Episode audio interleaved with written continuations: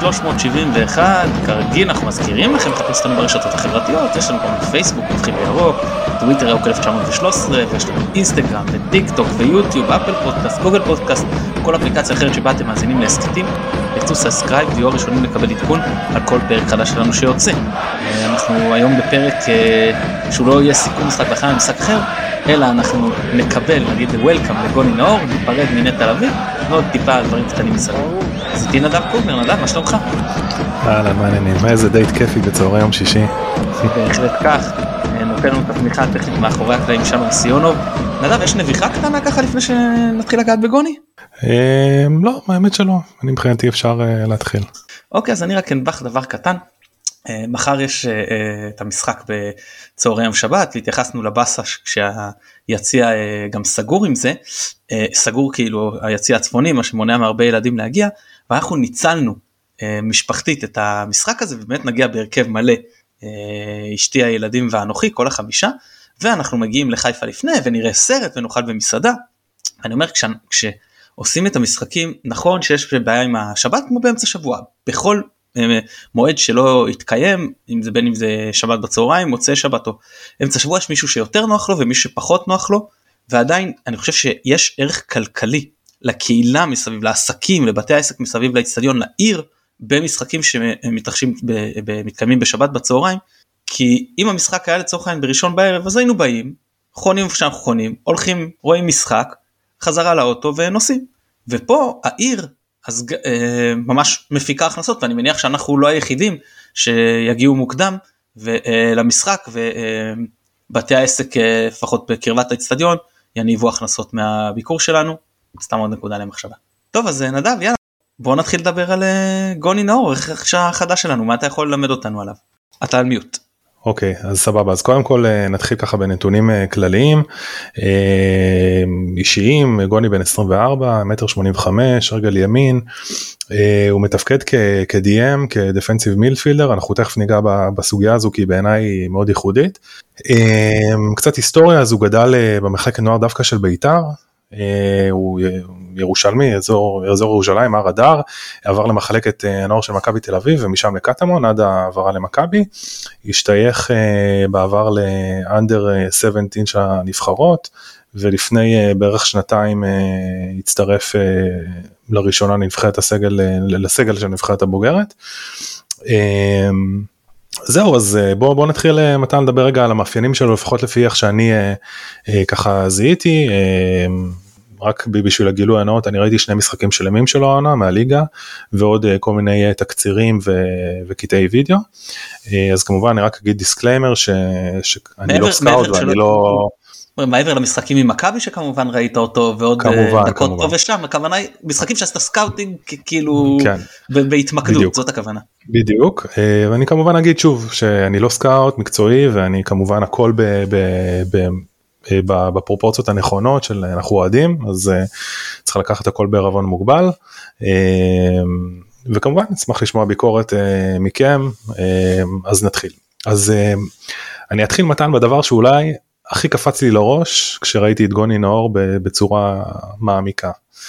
כולם מדברים על מחליף לנטע ואני חושב שנתחיל מהשורה התחתונה גוני הוא לא נטע. גוני הוא לא נטע במאפיינים שלו. גוני הוא אה, קשר אחורי 6 במלוא מובן המילה. אה, הוא, הוא כשהוא משחק אז uh, בקבוצה בפוזיציית הגנה הוא משחק ממש כמו בלם. הוא uh, שטח המחיה שלו הוא ממש מרחב המחיה שלו ממש עיגול האמצע דרומה עד זון 14 למי שמכיר. זון 14 זה ממש החלק שמעבר ל-16 מטר שממש מול השער. uh, הוא בדרך כלל נצמד למספר 10 של היריבה. ו, ו, ושם הוא בדרך כלל משחק ו... ותכף נדבר גם, גם על האיזון עם התקפה אבל הוא כמעט לא מעורב במשחק ההתקפה.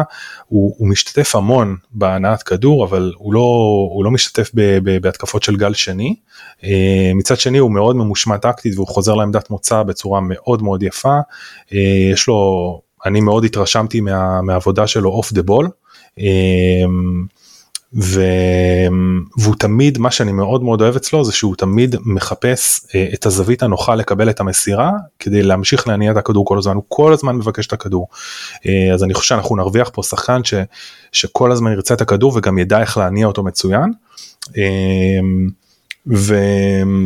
והוא מאוד נייד. זאת אומרת זה, זה, זה by-product אחד של השני. זאת אומרת כדי שהוא יוכל לקבל תמיד את הכדור ב, בזווית נוחה הוא כל הזמן זז הוא כל הזמן בתנועה אני מעריך לא בדקתי את זה אבל אין לי כל כך לבדוק את זה כרגע אבל אני מעריך שהקילומטראז' שהוא עושה במשחק הוא מאוד מאוד הוא מאוד גבוה.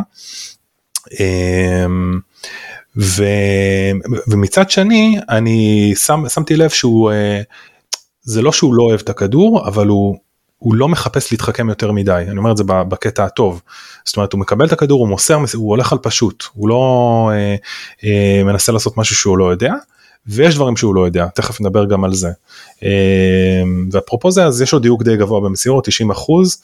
אה, ובאמת כמו ש... כמו שאמרתי לא רואים ממנו דברים יותר מדי מתוחכמים אנחנו נדבר על זה עוד מעט. הוא, ש... הוא שומר ומחפה יפה מאוד זה אחד היתרונות המאוד גדולים שראיתי אצלו. ממש הוא יודע לקרוא משחק בצורה מאוד מאוד ברמה מאוד מאוד גבוהה. אה, אני גם הכנתי איזשהו סרטון אז אה, אם אחר כך אה, יכול להיות שאנחנו אחר כך נשלב אותו בפרומו לפרק. אבל ממש רואים את זה בבירור. שחקן בלם יוצא קדימה לתקוף קשר התקפי אז הוא ישר רואה וחוזר ומחפה מחפה עליו. אמ, יש לו הבנת משחק מאוד מאוד גבוהה. אמ, ו... ויש לו גם משחק ראש לא רע יש לו 57% מאבקים אוויריים לא מאבקים אוויריים לא הכל זה, זה כמובן נג... נגיחות אבל אבל אבל הוא יודע לשים את הגוף גם כמו שצריך ולנגוח כמו שצריך. אה, ומצד שני כמו שאמרתי הפרמטרים ההתקפיים שלו הם יחסית די דלים הוא בין הקשרים האחוריים שבועטים הכי מעט לשער זה משהו כמו 0.29 למשחק מעט מאוד ניסיונות למסירות מפתח אה, כמו שאמרתי מעורב מעט מאוד במשחק ההתקפה אה, השוטף.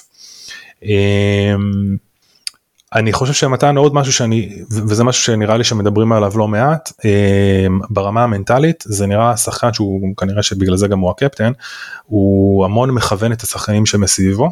אה, רואים את זה בתנועות ידיים ממש בשפת גוף בדיבורים עם שחקנים אחרים בעידוד אה, וזה משהו שאני לא יודע איך, איך זה כאילו יהיה ברמה הראשונית בשלב הראשון במכבי כי הוא יבוא לשחק עם שחקנים שכבר נמצאים בקבוצה הרבה זמן ושחקנים מאוד בכירים אבל אני חושב שבקטע הזה אה, בלונגרנד זה משהו שאנחנו נוכל להרוויח.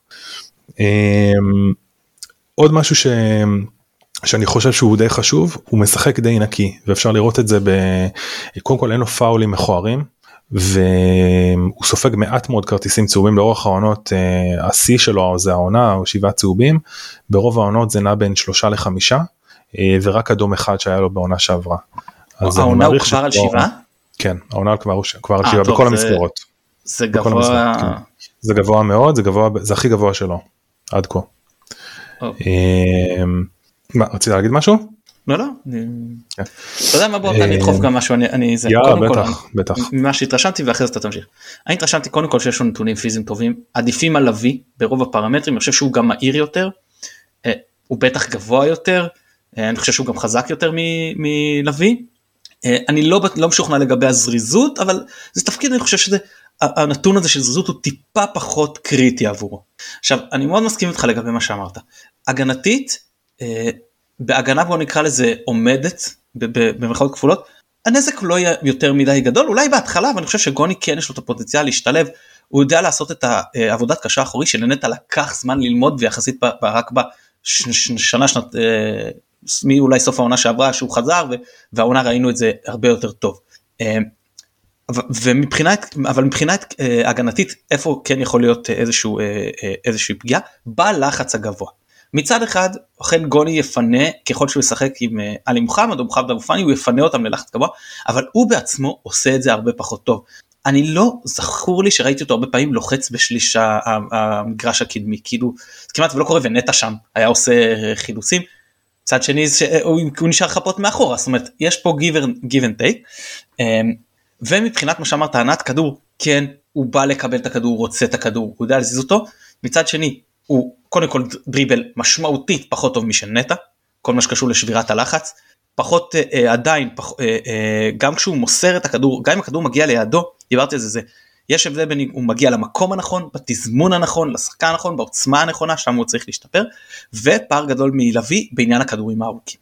זה אנחנו אה, נראה, אני, זה מה שאולי אלברמן הוא מי שצריך לעבוד איתו, אבל אני מאמין שהוא יכול להשתפר, הוא, הוא עדיין צעיר.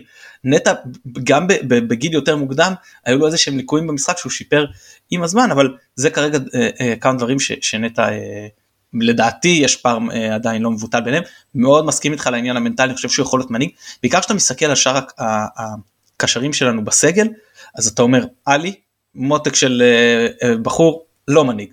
אבו פאני מנטלית חזק מאוד אבל קצת פריחה כזה לא מנהיג לא שחקן ש, ש, ש, ש, שיכול גם בגלל אתה יודע ההשתוללויות שלו וכאלה. ג'אבר לא לא התרשמתי אבל גם לא ראינו אותו מספיק ברציפות וזה ארור אני מודה שאני לא מכיר אבל לפחות בשלב הזה אה, הרבה יותר נגיד אם אני משווה לזרגרי אבל זרגרי גם יותר צעיר אז יכול להיות שאני קצת חוטא פה אבל עדיין אני, אני, אני גם כמוך ואני אגיד שהחיפוי שלו אחורי משהו עוד מעודד כי הבלמים שלנו יודעים ויוצאים קדימה גבוה עם הכדור. בטח כשאנחנו מדברים על מצב שקורנו חוזר יחזור ואנחנו יודעים כמה גבוה הוא, הוא משחק אה, סונגרן בתקווה ואז זה, זה אה, מאפשר גם למגנים שלנו לצאת יותר אה, גבוה וגם לבלמים שאנחנו יודעים שהרבה פעמים אם הכדור יוצאים גבוה זה יאפשר להם את זה. זאת אומרת מבחינה הזאת אני כן רואה אותו משתלב טוב. אני מסכים עם כל מילה. אני אגיד לך גם כזה דבר תראה מתן טכניקה אתה לא יכול ללמד. טכניקה זה לדעתי לפחות איך שאני מבין זה גיוון ולנטע יש טכניקה גבוהה. לגוני נאור יש טכניקה היא לא טובה לדעתי כמו של נטע. אה, אבל זה כמו שאתה אמרת יש יש אלמנטים במשחק שאני מאמין שאפשר יהיה לשפר אצלו. זאת אומרת האוטומט שלו זה לא לעשות את הסיבובים על המקום כמו שנטע עושה ולא לתת את המסירות עומק כמו שנטע תמיד היה עושה וגם נטע את זה לא היה עושה בהתחלה כמו שצריך אנחנו זוכרים את כל המסירות רוחב שלו ואחורה בתקופה של, אה, של רוני לוי אולי לפני כן אז אני חושב שאני מעריך שיש המון המון אלמנטים במשחק שלו שהוא יוכל לשפר אבל הוא כבר מגיע עם נקודה פתיחה מאוד מאוד טובה. כאילו זה לא שחקן שמגיע בין 21-22 הוא כבר שיחק בכמה קבוצות הוא שיחק גם אצל מאמן די טוב אצל זיו אריה אז אה, אז כן אני חושב שיש פה חומר חומר גלם טוב. אמ, ו, וכן וגם לגבי הפיזיות יש פה יש פה יתרון אני רק אגיד כל מה שאמרנו עכשיו אני חושב שזה מתחבר בדיוק לנקודה שהוא משחק בעיקר כ-DM. נטע למשל הוא שיחק גם כשש אבל הוא שיחק גם כשמונה יש לו איכויות גם בתפקיד הזה וגם בתפקיד הזה. גוני ואפילו כעשר ואפילו מדי פעם כעשר. בדיוק. והוא גם הבקיע גולים. גוני כמעט ולא כבש בקריירה שלו הוא אולי 1-2 בכמה עונות. ו... ולכן זה, זה השוני פה. זאת אומרת אנחנו נדבר על זה אולי אחר כך לקראת הסיכום אבל אבל צריך לחשוב על זה רגילו איך ברק ימקם אותו האם הוא ישחק איתו רק כ-DM אה, זו שאלה טובה. אה, הגוגל אומר לנו שהוא, הוויקיפדיה אומרת לנו שהוא כבש קצת יותר אבל באמת מה שהיה בליגות היותר נמוכות זה פחות רלוונטי לנו. כן. אמ, אז זהו אז רגע אם אני רגע אומר שנייה כאילו שנייה סוקר את החסרונות והיתרונות אה, ש, כמו שאני רואה אותם אז אני בוא נתחיל רגע ביתרונות. אני חושב שחקן מאוד מאוד אחראי. יש לו אוריינטציה הגנתית מאוד הוא חושב הגנה וזה אני חושב שזה יוכל מאוד מאוד לעזור לנו. אגב מתן אני חושב ש, שכשהוא ישחק אני מעריך בזהירות שאנחנו לא נצטרך לשחק עם שלושה בלמים כי כשאנחנו בנס, ב, כשהוא משחק ב, ב, ו, ויורד אחורה לנסיגה הוא, הוא משחק ממש בקו אחד עם הבלמים לפחות בהפועל ירושלים אני לא יודע אם זה ככה יהיה אצלנו אבל uh, יכול להיות שזה גם יגרום לבכר לשנות מערך או, um, או אולי הפוך אולי זה יאפשר לבכר לשחק כג'וקר כמו שהוא היה עושה עם רודריגז לשחק עם שלושה בלמים עם שני בלמים ו... והבנת משחק כמו שאמרתי הוא יודע מתי לחפות הוא יודע איפה להתמקם בהגנה איפה לייצר זמינות לקבל את המסירה הוא קשוח והוא לא מפחד להיכנס למאבקים הוא מקום 17 מתוך 61 אה, אה, של הקשרים האחורים בליגה עם אה, מבחינת מאבקים בכניסה למאבקים 12 בממוצע למשחק ו55 אחוז הצלחה והוא גם לא רע מבחינת חילוצי כדור הוא מקום רביעי בליגה מהקשרים האחורים בחילוצי כדור ושביעי בליגה בשטח היריבה. ו- וכמו שאמרתי הוא, הוא מאוד ממושמע הוא נייד והוא מאוד מאוד מיומן בהנעת כדור גם עם כדור וגם בלי כדור. אמ, ואם רגע נסכם את החסרונות אז אה, אני אומר אני לא רואה איזושהי תרומה התקפית משמעותית אה, ממה שנראה לעין אה, גם ברמה הסטטיסטית. אני כן אגיד שבכדורים נייחים רוב הגולים שלו כאילו לא היו לו המון אבל הגולים שלו המצבים המסוכנים שלו היו בכדורים נייחים ממש כאילו מתוך הרחבה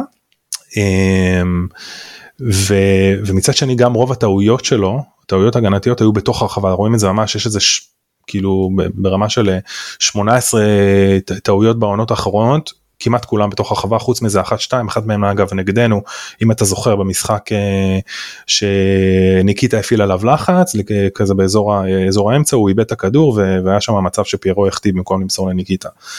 אה, אבל אבל וראו ממש ראיתי עוד הזדמנות כאילו עוד מקרה כזה מאוד דומה נגד מכבי תל אביב זאת אומרת. יש פה עוד חיסרון שאני חושב שאפשר לציין אותו הוא לא מובהק כי אני לא ראיתי אולי מספיק אותה איזה משחקים שלו אבל אני לא חושב שהוא מש אלמנט שהוא כן יצטרך לדעתי לשפר זה המשחק תחת לחץ כמו שאתה אמרת זאת אומרת לדעת אה, הוא הרבה פעמים רואים שהוא הולך על בטוח הוא לא מנסה לשבור קו לחץ אה, בדריבל או משהו כזה או בכדרור או, או במסירה זה, זה משהו ש, שכן לדעתי אפשר יהיה לעבוד איתו. ולפעמים הרגיש לי ש... שקצת קל מדי לעבור אותו.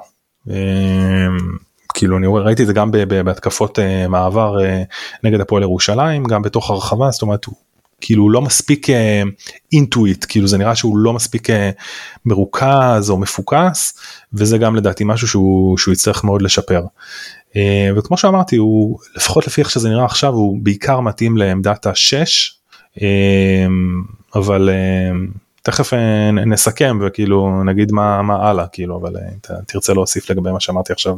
כן, אה, נדבר קצת על החסרונות. קודם כל, הוא מגיע ממועדון בפרופיל אחר, עם לחץ שונה לחלוטין, עם מעמד אחר בסגל, כל הדברים האלה זה לא פשוט, אני מזכיר לדין דוד למשל לקח זמן עד שהוא יתאקלם, אה, פה הוא מגיע בלי זמן, זה לא שהם לא יקבלו את זה של רגע זה תחילת עונה, קבוצה נכנסת לכושר, לא, הוא, הוא כאילו מגיע ואני מקווה שתהיה סבלנות בעיקר מצד המערכת וגם מצד הקהל, אבל לא תהיה סבלנות לדעתי אני מקווה שכן אבל להערכתי כמו לשחקן שבא ועכשיו מתחיל עונה אני זוכר איך זה היה עם צ'יבוטה. לא הייתה המון סבלנות לקליטה שלו ואני מזכיר שעונה שעברה הוא לא אה, סיפק את הסחורה ורק העונה הוא התחיל לתת יותר דקות טובות. אנחנו אני מקווה שעם נאור זה יקרה הרבה יותר מהר אבל זה באמת אה, אה, סיפור שונה. שיטת משחק שונה לגמרי קבוצה שהרבה יותר תוקפת הרבה יותר מחזיקה בכדור. היריבות הוא היה רגיל לשחק מול יריבות שיוצאות שמאפשרות לקבוצה שלו הרבה מאוד שטחים. הוא ישחק עכשיו אה, מול יריבות שמאפשרות הרבה פחות שטחים לקבוצה שלו. אה, אנחנו נראה את זה להערכתי כבר בשני משחקי הליגה הקרובים נגד ריינה ונגד חדרה. אה, מצד שני הוא ישחק עם שחקנים יותר איכותיים גם את זה צריך נכון, לזכור. מצד שני הוא כמובן ישחק עם שחקנים יותר איכותיים. השאלה פה איך אם בכלל אפשר להתמודד עם מול אותן קבוצות מתגוננות עם גוני נאור ועם עלי מוחמד ביחד. שני שחקנים שהתרומה שלהם בחלק בשליש הקדמי היא לא מספיקה בוא נגיד את זה ככה. עוד נקודה למחשבה ואם אתה מוותר על מי מהם אה, מה הנזק ההגנתי לא יודע ויש פה עניין של בכר שיצטרך אה, מן הסתם לפתור את העניין הזה כמו שאמרת יש אה, מצד שני אני משחק עם שניהם נאפשר לי לוותר על בלם לחזור ל-4-3-3 בטח שוב אם עכשיו חוזר לנו סונגרן וקורנו לפי הדיווחים כבר בשבוע הבא אמור לחזור לסגל נגיד עוד שבוע שבועיים כבר בתקווה להרכב וזה באמת יקל את העניין הזה. אה, זהו מעבר לזה שנגעת בנקודות החשובות. אז כן אז אז אני אם אני אסכם אז uh, גוני נאור הוא, הוא מגיע כמחליף לנטע לוי לעמדה של השש אבל הוא בעצם שחקן שונה לחלוטין מנטע כי יש שוב יש הרבה דיבור על מחליף לנטע מחליף לנטע. גוני הוא שש קלאסי שהמרחב מחיה שלו הוא מרכז המגרש ודרומה בואכה בלם שלישי בזמן פוזיישן של היריבה והוא לא כמעט לא רואים אותו בהצטרפות למשחק ההתקפה והוא מש, לא משפיע עליו במישרין. הוא ממושמע ואחראי מאוד ועם כושר גופני טוב ועם ניידות בלתי פוסקת וכל הזמן מתפנה ומבקש את הכדור ומנווט אותו במס... ברוב הפעמים במסירות די פשוטות עם אה, מעט מאוד מסירות אה, או ניסיונות למסירות אה, מפתח או מסירות עומק או מסירות מקדמות שיוצרות איזושהי התחלה של מהלך מסוכן. כמו שאמרתי לפני לפי השפת גוף שלו הוא נראה שהוא מפגין מנהיגות לא סתם הוא הקפטן. וכמו שאמרתי אני מעריך ש, שהוא חומר גלם טוב להתפתחות של שחקן שיוכל להוביל אצלנו אה, בעתיד. אה, אבל אני חושב שהוא יצטרך אה, להשתדרג אה, בכמה אלמנטים.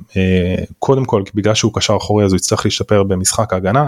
לפעמים הוא מאבד שמירות הוא לא תמיד מפוקס קל לעבור אותו לפעמים. ובגלל שטכניקה אי אפשר ללמד והוא לוקה בה קצת אז במיומנות ההתקפיות לדעתי קצת יהיה פחות פחות קל כאילו לשפר אבל אני שוב אני לא אני לא ברק בכר ואני לא גל אלברמן אז אני בטוח ש... שאני מבין הרבה פחות ושאלות מעניינות להמשך ש... שפה גם אתה יודע אפשר להזמין כאילו גם את המאזינים לבוא ולהגיב לנו או, או להתייחס זה באמת מעניין אם, אם בכר ישנה לו את התפקוד ובאיזה מערך הוא יעלה איתו אם הוא ישחק בשני בלמים או שהוא כן ישחק איתו כג'וקר ועד כמה הוא ידע להשתחרר מלחץ. אה, כמו שאתה ציינת כשקבוצות אה, לוחצות אותנו וזה יהיה קצת שונה ממה שהיה בהפועל ירושלים. אה, זהו. אז אני רק אסכם מבחינתי שאם אני משווה אותו רגע לקרצב כשזה היה דיבור כאילו אז מעבר לכמובן המחיר אני אתן לו פה עוד נקודה אחת לזכות, שאני חושב לזכותו אני חושב שהוא הרבה יותר קל לו לקבל היררכיה שלא עובדת לטובתו נגיד את זה ככה אם הוא יצטרך לשבת עכשיו קצת על הספסל אני חושב שהוא יקבל את זה שהוא יושב על הספסל או אם הוא יהיה בתקופה פחות טובה אני חושב שהוא אחד שיותר יזרום עם זה ונראה הרבה פחות פרצופים או אתה יודע אחד שברגע שהוא יעלה ברגע שתקרא לו הוא יבוא וייתן את הכל. אה, זאת תחושתי אנחנו כמובן אה, נדע או לא נדע אני יודע בזמן הקרוב. אני אשאל אותך רק שאלה אחת לסיכום. אתה יודע מה שתי שאלות אחד האם אתה מרוצה בסוף מההחתמה הזאת לאור האלטרנטיבות כמובן אנחנו כולנו רוצים אולי את, את אנגולו קנטה אבל זה לא אפשרי והשאלה השנייה, האם מבחינתך הוא צריך לפתוח כבר ביום שבת? אז אה, תודה על השאלות מתן כי יש לי על זה שקף כמו שאומרים לא סתם אבל על השאלה הראשונה אה, כן אני חושב שנוכח השוק הישראלי הדל במיוחד בעמדה הזאתי אני חושב שאני כן מרוצה כי הוא כן שחקן שיכול אתה יודע אה, יכול לתרום לנו שהוא כמו שאמרתי הוא חומר גלם טוב יהיה אפשר לשפר אותו יש פה גם את גל אלברמן ש, ש, וגם ברק בכר כמובן כמו שאמרנו שהוא שיפר את נטע שיפרו את נטע ואני חושב שיש פה באמת פוטנציאל מצוין גם כושר מנהיגות שחקן שיוכל אה, אולי אה, להוביל אותנו. ו... ולא אני חושב שהוא לא צריך לפתוח בשבת כי אני חושב שמשחק אה, ראשון מול מגרש מלא מול ליצנון מלא זה נכון שזה רק בני ריינה ובני ריינה זה אני לא מזלזל באף קבוצה אבל אני חושב כמו בכל דבר בחיים צריך בהדרגה לא בבת אחת לתת לו קצת לספוג את האווירה האם יש פה איזשהו קרייסיס ואנחנו לא מצליחים להתמודד עלי עלי מוחמד ו, ו, ואני מניח שזה יהיה זערורה לא הצליחו להתמודד עם הקישור אז אפשר אפשר לחשוב על זה כן אבל אני לא חושב אני לא הייתי עושה את זה אבל שוב קטונתי. אוקיי okay. uh, טוב אז הנושא הבא שאני רוצים לגעת בו זה כל העזיבה של uh, נטע לביא אז קודם כל אני מאחל לו בהצלחה וצר לי שהוא זה והייתי מאוד שמח הוא נשאר. אבל אני רוצה יותר להתייחס לנתן נגענו בהרבה מאוד בעבר. אני רוצה להתייחס על הביקורת על אבי שהיא מתחלקת בעצם לשתיים. זה אחד אחת העזיבה שלו באמצע מאבק אליפות והדבר השני זה המשחק העונה ביצוע המשחק העונה שקוראים המשחק בבלומפילד הביצועים שלו לרבות אה, אה, החילוף במחצית. אז קודם כל בוא ניגע בחצי הראשון. ראיתי אנשים שכותבים מה איך הוא לא הקפטן שלי לעומת אה, אה, קפטנים בעבר. אז אני אומר מה קפטנים בעבר? מי איתן אהרוני שעזב להפועל? מי ראובן עטר שהלך להפועל? אריק בנאדו שהלך לכסף של גיידמק? מי יניב קטן שגם עזב באמצע אה, אה, באמצע מאבק אליפות וסירב לבעוט אה, אה, פנדל בפנדל אה, עלייה לליגת אלופות? כן כאילו אגב שלא יהיה ברור שלא יובן לא נכון כל אחד מהאנשים שציינתי אה, קפטן ראוי זה לא שלו אבל אה, דברים נקרא לזה חמורים הם עשו יותר. ודקל קינן אתם רוצים שאני אגיד לכם? עזב באמצע מאבק הישארות אם זיכרוני אינו מתני שזה הרבה יותר עבור קבוצה כמו מכבי מאבק הישארות הרבה יותר קריטי ממאבק אליפות. זה לא קבוצה כמו קריית שמונה שאם תבוא ותגיד להם נגיד אתם יורדים ליגה אתם יכולים למנוע ירידת ליגה? אתם צריכים בשביל זה לוותר על אליפות. הם בחיים לא יסכימו. שירדו ליגה אצלנו היינו נותנים גם שלוש כדי לא לרדת ליגה. מבחינתנו כמועדון זה הרבה יותר חשוב ועזב אז בואו להגיד בואו שלא נהיה עם זיכרון קצר. נטע לא עושה פה איזה משהו שלא עשו לפני, לפניו ודברים גרועים יותר. זה אחד.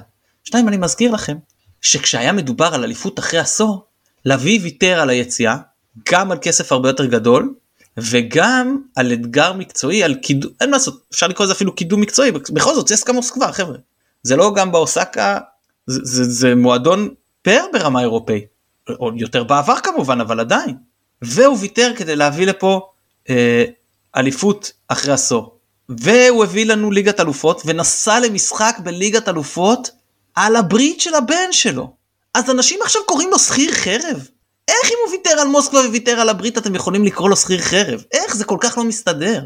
אגב הוא, הוא יכול אה, הוא קיבל הצעה מאוד יפה ממכבי לפי הפרסומים והוא בכל זאת העדיף ללכת ליפן. אז אמר לי מישהו אני לא מאמין שזה כלכלי כי א' הוא קיבל הצעה מאוד גדולה וכי למשפחה של אשתו אם אני לא טועה יש הרבה מאוד כסף. אז אני אומר אם זה לא כלכלי אז זה בכלל לא רלוונטי הזה של שכיר חרב.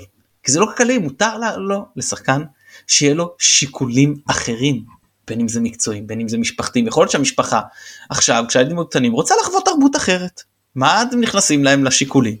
עכשיו אם לביא היה עוזב בקיץ אז הם אומרים מה הוא מפקיר אותנו לקראת מאבק לליגת אלופות או בשלב בתים של קונפרנס ליג אוי ואבוי. תמיד זה לא מתאים כששחקן כזה עוזב כשקפטן עוזב כששחקן ליבה עוזב זה אף פעם לא מתאים זה אף פעם לא נוח. וזה לא נעים גם אם שחקן בית ועוזב. אבל לחשוב שהוא עשה פה איזה משהו שאני לא יודע שבאים ואומרים מה איך הוא ביחס לקפטנים עבר ושכיר חרב וזה חבר'ה חבר'ה אתם ממש ממש לא בכיוון. מותר לבקר את נטע כמובן מי שביקר אותו לאורך שנים על יכולתו המקצועית אני יכול להסכים או לא להסכים זה לא משנה. הביקורת פה לדעתי היא לא עניינית. עכשיו אני רוצה לעבור לעניין של ביצועי משחק העונה.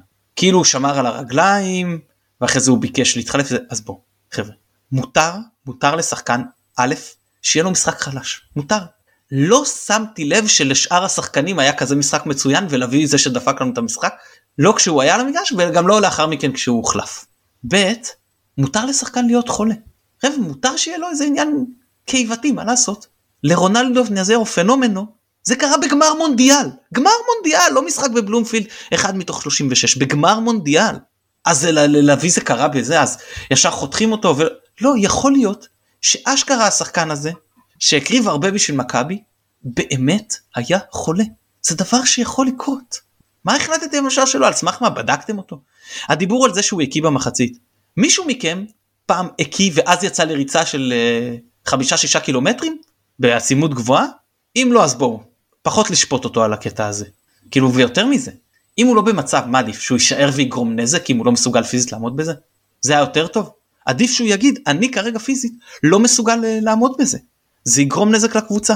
אני חושב שהביקורת הזאת בסדר אני מבין אנשים חמים אחרי הפסד מאוד לא נעים גם לי לא היה נעים uh, להיות באצטדיון מבחינת מה שראיתי על הדשא ב, ביום שני. ועדיין צריך להשאיר את הדברים בפרופורציה ולקחת בח, בחשבון שאני uh, בטוח שלוי רצה לראות יותר טוב ואני בטוח שהוא רצה לנצח ואני אתם יודעים מה בלי לדעת אני בטוח שאם הוא אמר שהוא היה חולה ואם זה הפרסומים הוא באמת היה חולה. ואם הוא לא יכל, הטענה שהוא לא יכול להמשיך הוא באמת לא יכול להמשיך ואני לא חושב ולא הרגשתי שהוא שומר על הרגליים. ראית שחקן שפיזית הוא לא הוא לא הוא ממש לא היה נטע הוא פשוט לא זז ואני לא חושב שזה היה סליחו לי על הצרפתית זריקת זין. אז זו דעתי על הביקורת הכפולה הזו שממש ממש ממש לא התחברתי אליה. בהיבט הזה אני רק אני תרשה לי לצטט את אה, רועי שני שצייץ היום ככה אני מצטט נטע אמר לי פעם ידעתי שאני במסלול הנכון להיות שחקן הרכב במכבי חיפה שחקן מוביל וגם ראיתי את עצמי כקפטן לגיטימי. אז מהרגע שעליתי לבוגרים צפיתי מהצד בחנתי את ההתרחשויות הטובות הרעות וברוך השם היו לנו רעות. כדי להיות מוכן לרגע שאני אצטרך להוביל את, להוביל את חדר ההלבשה הזה למקום טוב. למקום של אליפויות וכדורגל מנצח. ועכשיו סוף ציטוט הוא כותב נטע עשה מסלול מצעיר שחקן מצעיר שתקן ב-2015 לקפטן ושחקן מוביל ב-2019 וכמו באגדות היה גורם מרכזי באליפות הראשונה מזה שנים בשתי, בש, בשנייה הרצופה ובשלב הבתים אלופות הנוצץ. נטע נתן לנו דם יזע דמעות פציעות איפול על שחקן יריב בגמר 2016 קפטן אמיתי. אז מבחינתי זאת התשובה ל... לכל התגובות יצא לא יצא וכן וכן הלאה. נטע היה פה כבר שנים במועדון הוא חלם על הרגע הזה והוא שתק והוא עשה הכל בסבלנות ולמד. ומי אני אני לא אדבר בשם כולם מי אני שאני אגיד לו אל תצא ליפן כי בגלל סיבה כזו או אחרת זו זה שיקול שלו וזה רק שלו ואין לי זכות בכלל להתערב בזה. אז אני רק אסכם בשני דברים. אחד אתה יודע כש, כששחקן היה טוב ואחרי זה פחות טוב ומבקרים ואז אנשים באים ואומרים מה אתם כפויי טובה? אני אומר הוא לא עשה טובה. הוא שיחק בשביל uh, לעשות את שלו לא עשה טובה. כשמבקרים את שחר זה כאלה כפוי טובה אני אומר לא שחר לא מחזיק במכבי בגלל העיניים היפות שלי הוא לא עושה לי טובה. זה כי יש לו אינטרס. נטע לביא בזה שהוא ויתר על ההליכה למוסקבה עשה לנו טובה. נטע לביא בזה שהוא ויתר על הברית של הבן שלו עשה לנו טובה. אני חושב שיש פה כפיות טובה. זה אחד. בסופו של דבר הוא הביא לנו גביע, אליפות, נגיד שבאליפות השנייה הוא היה פחות אה, דומיננטי, אבל הביא גביע, הביא אליפות והביא ליגת אלופות, הוא בהחלט היה מאוד משמעותי בכל אחד מהם, ובהחלט ניתן, אתה יודע, אפשר לדעת מה ביקום חליפי, אבל קשה לדעת, אה, לא מן הנמנע שאם הוא לא היה אז, התארים האלה לא היו, אה, לא, לא היו מגיעים למכבי, וה, וההישגים האלה, זה אחד. והדבר השני אני רוצה להגיד, אני זוכר את אותו יום שישבתי אחרי הניצחון מול באר שבע ואני במשחקים לא נוטה יותר מדי להתרגש ואני יודע להחזיק, לה, להכניס את הדברים לפרופורציות ווואלה ראיתי אני רואה אני רואה כדורגל בוא נאמר בצורה עקבית משנת 90-91 אני ממש כאילו מבין וזוכר והכל ואחד הרגעים הכי מרגשים לא הכי מרגש היה האליפות הזאת אחרי עשור שממש הייתי מאוד בעיניים ואני ממש ממש ממש מודה לנטע לביא על הוויתור על המעבר הזה למוסקבה להביא לנו את אותה אליפות ואני כל החיים אני אזכור לו את זה.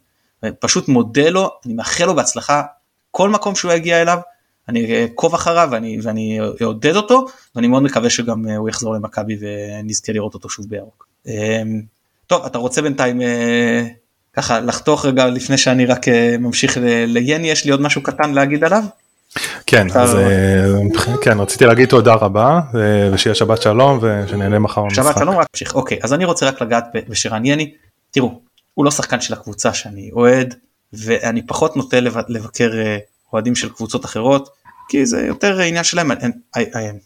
היה לנו כשישבנו ביציע ביום שני אז מישהו שלא נזכיר את שמו הוא התחיל לריב שם עם אוהדים לגבי הביטויים שהם השתמשו בהם כלפי אוהדי מכבי תל אביב. ואז הם באו וצעקו עליו אבל הם אומרים חיזבאללה למה להם אתה לא אומר. אז אמרתי להם תראו אתם הקהילה שלי אכפת לי יותר מה קורה בתוך הקהילה שלי ופחות מה קורה במקומות אחרים. עכשיו, ובכל זאת אני רוצה לגעת ביני. יני הלך להפגנה, זה מה שהוא עשה. הוא לא פרסם על זה שום דבר ברשתות החברתיות, הוא לא בא ויצא נגד השלטון או נגד האופוזיציה או נגד מפלגה כזו או אחרת, הוא כולה הלך להשתתף בהפגנה. מה קרה? עכשיו בואו ניקח מצב שזה באמת הפגנת קיצון שאומרת יש להשמיד את מדינת ישראל, בסדר? נלך קיצוני. או לצד השני, הפגנה שאומרת, יש לחרב פה את הדמוקרטיה ולשלוח את הערבים למחנות, או לא יודע, או זה לא היה משהו כזה קיצוני לאף אחד משני הצדדים כמובן. איזושהי מחלוקת פוליטית שקייש כרגע, וזכותו לנקוט עמדה שהיא שוב, היא, היא בגבולות ההיגיון, היא לחלוטין בגבולות כללי המשחק הדמוקרטי להגיד, להשתתף בהפגנה, ש... אה, גורסת שהרפורמה שרוצים להעביר במערכת המשפט לא מוצאת חן בעיניהם ואני שוב אני לא נכנס עכשיו לעניין בכלל לעמדה שלי כן זה לא האישו. ויצאו עליו כמובן לא הרוב אבל יצאו עליו חלק מאוהדי מכבי תל אביב גם ברשתות החברתיות גם באיצטדיון. אני אומר תראו אני לא הייתי מחליף את נטע לביא תמורת שוב קפטן אבל אני חושב שאשרי האוהדים שיש להם קפטן כמו שרן יני והם יכולים להודות על זה ובטח לא לצאת עליו בצורה כזו כי הוא כולה כולה השתתף בהפגנה. אז אני שוב אודה לנדב שנתן לנו סקירה נהדרה, נהדרת, סליחה, על גולי נור. מודה לשלום סיונו שנתן לנו את התמיכה הטכנית מאחורי הקלעים. אני מתן גילאור, תודה רבה שהאזנתם, שבת שלום, ביי ביי.